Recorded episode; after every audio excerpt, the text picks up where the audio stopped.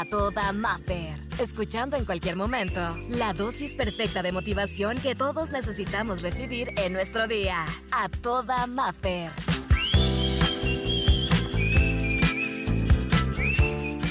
Tema del día de hoy en la inspiración es el famoso dinero. ¿Cómo es mi relación con el dinero? Y fíjate, lo creas o no, todos tenemos relaciones con tus amigos, con tu pareja, con el trabajo, pero también existe una relación profundamente emocional con el dinero. Y esa relación con el dinero, pues es importante manejarla de la mejor forma posible para nuestro bien. Y mira, te quiero compartir esta frase. Al igual que con cualquier otra relación, debes valorar y nutrir tu relación con el dinero. Y cuando empecé a hablar de dinero, ¿qué fue lo primero que vino a tu mente? ¿Qué fue lo que dijiste? Digo, eso lo vas a contestar tú ahí desde donde estés. Y es que ver el dinero como un medio en el que puedo intercambiar eh, ciertas cosas para tener estabilidad, felicidad, salud, es algo bueno. Pero depende de cómo sea tu relación con él. Y es que a veces nosotros nos preguntaremos o nos diremos, ¿por qué? A pesar de que trabajo tan duro, porque a pesar de que tengo un buen sueldo, el dinero no me rinde. O tal vez crecimos con esos valores de que el dinero no es tan importante, pero vamos creciendo y nos damos cuenta que sí es importante. Que compra, paga rentas, paga gasolina, paga tu ropa, tus estudios, tu comida, tu educación, tus alimentos. Entonces te das cuenta que sí es importante. Pero el tema es aquí,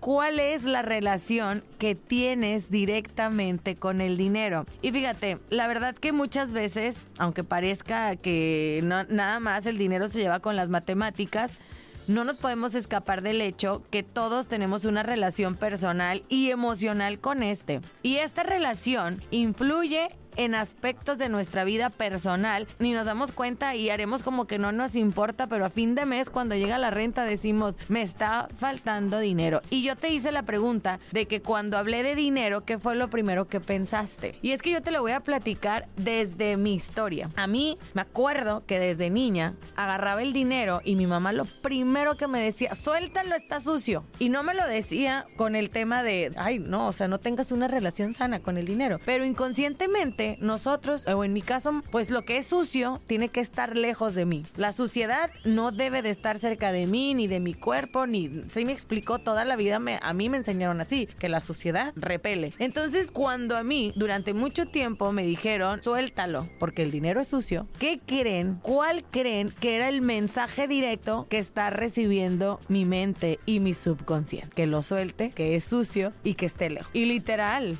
se hizo terapia y se trabajó en la relación directa que se tiene con el dinero. Y yo no sé si a ti te está pasando o yo no sé a ti qué te dijeron del dinero, pero es momento de que te vayas así esa parte de tu infancia, de tu juventud o ya más grande y que digas, a ver, ¿realmente lo veo como mi enemigo o lo veo como mi amigo? Porque también otras personas te dirán, no, es que si te gusta el dinero, es que eres bien interesada, eres bien interesado, pero la realidad es que qué bueno que te interesa, qué bueno porque lo que te decía es una realidad. Facilita, ayuda, no es malo. O de repente es, oye, me empezó a ir bien. Uy, no. ¿En qué se murió el muchacho? Diría la canción. Entonces, al igual que con cualquier otra relación, debemos valorar y nutrir la relación que tenemos con el dinero. Y yo rápidamente te quiero pasar estos pasos. Elimina de tu mente que la falta de dinero significa siempre estrés, culpa, sino al contrario, piensa en que tú eres un receptor, en que todo llega y que todo cae a ti, a tu bolsillo y que es bueno tenerlo y que vas a generar una buena relación con él, que no es sucio, que no tiene que estar lejos y en verdad que te ayuda. Yo te hago esta pregunta, toda tu vida, ¿qué has estado pensando del dinero? En que queremos mejorar, en que ya no queremos estar batallando para pagar la renta, en que ya no quiero batallar para el tema del transporte, queremos estar mejor. Entonces lo primero es eliminar esos malos comentarios que tenemos hacia el dinero. Final de cuentas, cuando te lo dan así en efectivo, ¿qué es? Es papel. O sea, tampoco le tengamos miedo, es papel, las monedas, pues es, sí me explico y a veces lo tenemos como, no, ay no, el dinero. Ya, decídete en verdad a cambiar la forma en que ves el dinero de tu vida. Cuando piensas en dinero, ¿cuál es el primer pensamiento? El dinero es difícil de conseguir. Deja de decir eso, porque a tu subconsciente y a tu mente y a ti te estás diciendo que el dinero es difícil. Y acuérdate que para ti no es difícil. Las cosas serán difíciles para quien las repite y las dice una y otra vez. Pero, o cuando dices, el dinero me resulta fácil